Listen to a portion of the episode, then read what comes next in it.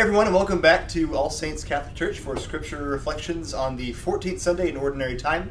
Uh, I'm Andrew, this is Paul. Hello. And uh, we're going to look at the readings for this Sunday. We're going to look at uh, the first reading is from the prophet Ezekiel, and then the uh, second reading is from the second letter of Paul to the Corinthians, and then our gospel comes from the Gospel of Mark. Um, and there's some cool themes that kind of run through all of these.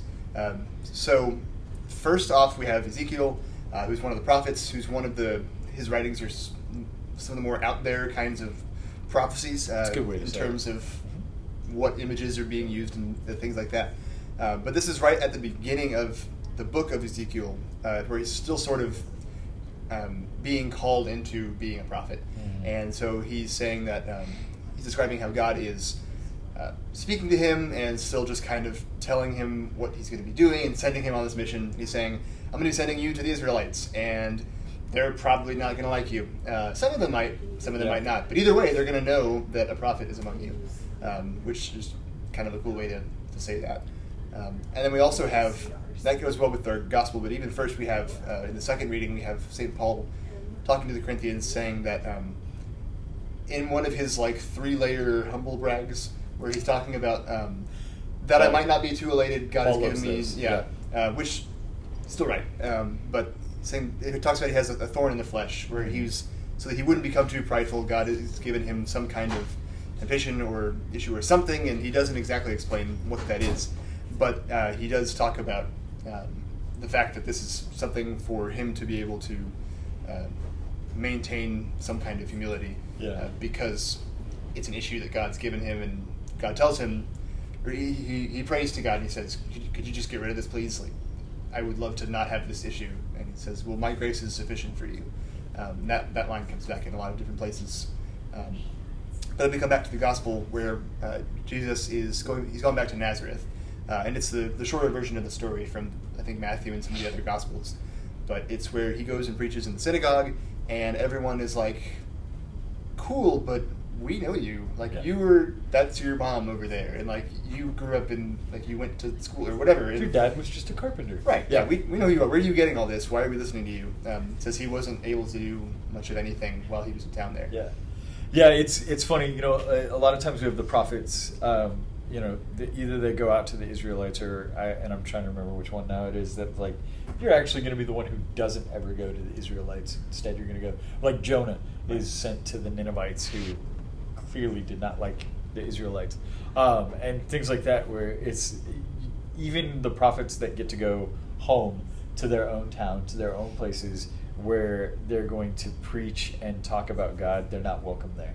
Um, and what I love about these readings is that it very clearly shows the the more active participation of the Holy Spirit in their lives. Right in Ezekiel, it says that the Holy Spirit fell upon him and sat at his feet, so that he was ready for this journey. Um, and Paul, I think, does the same thing in a lot of ways, to where it's like it says that an angel of Satan was set upon him. Um, you know, so it's that idea of like this constant temptation, this constant battle.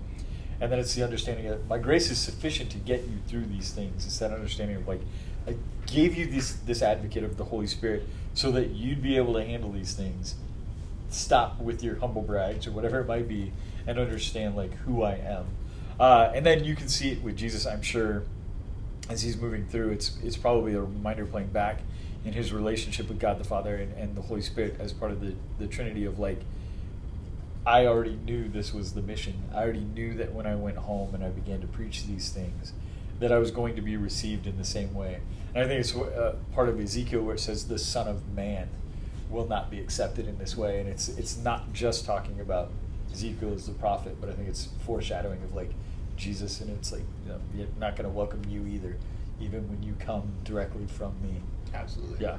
Yeah. And I think all three of these readings um, just they give us an image of a reminder that the the life of faith is not always going to look successful. Um, Mhm. Like it's always going to be good, but it's it's gonna feel like things are falling apart sometimes. There's going to be times when no fruit comes from what you're doing or whatever it is that um, it's and just I think in all three of these cases, you know, we have the image that St. Paul was this, you know, great orator and Right. writer or whatever, and then evangelist, and he did all these things, and like yes, but also He struggled. he still had struggles, Yeah. and like Ezekiel was this prophet, you know, legend basically, and yet he knew from the out, from the outset that it was like this is not always going to go. not well. and even easy. literally Jesus had Yeah. problems going and, and doing his mission, uh, and that's that's just part of the mission.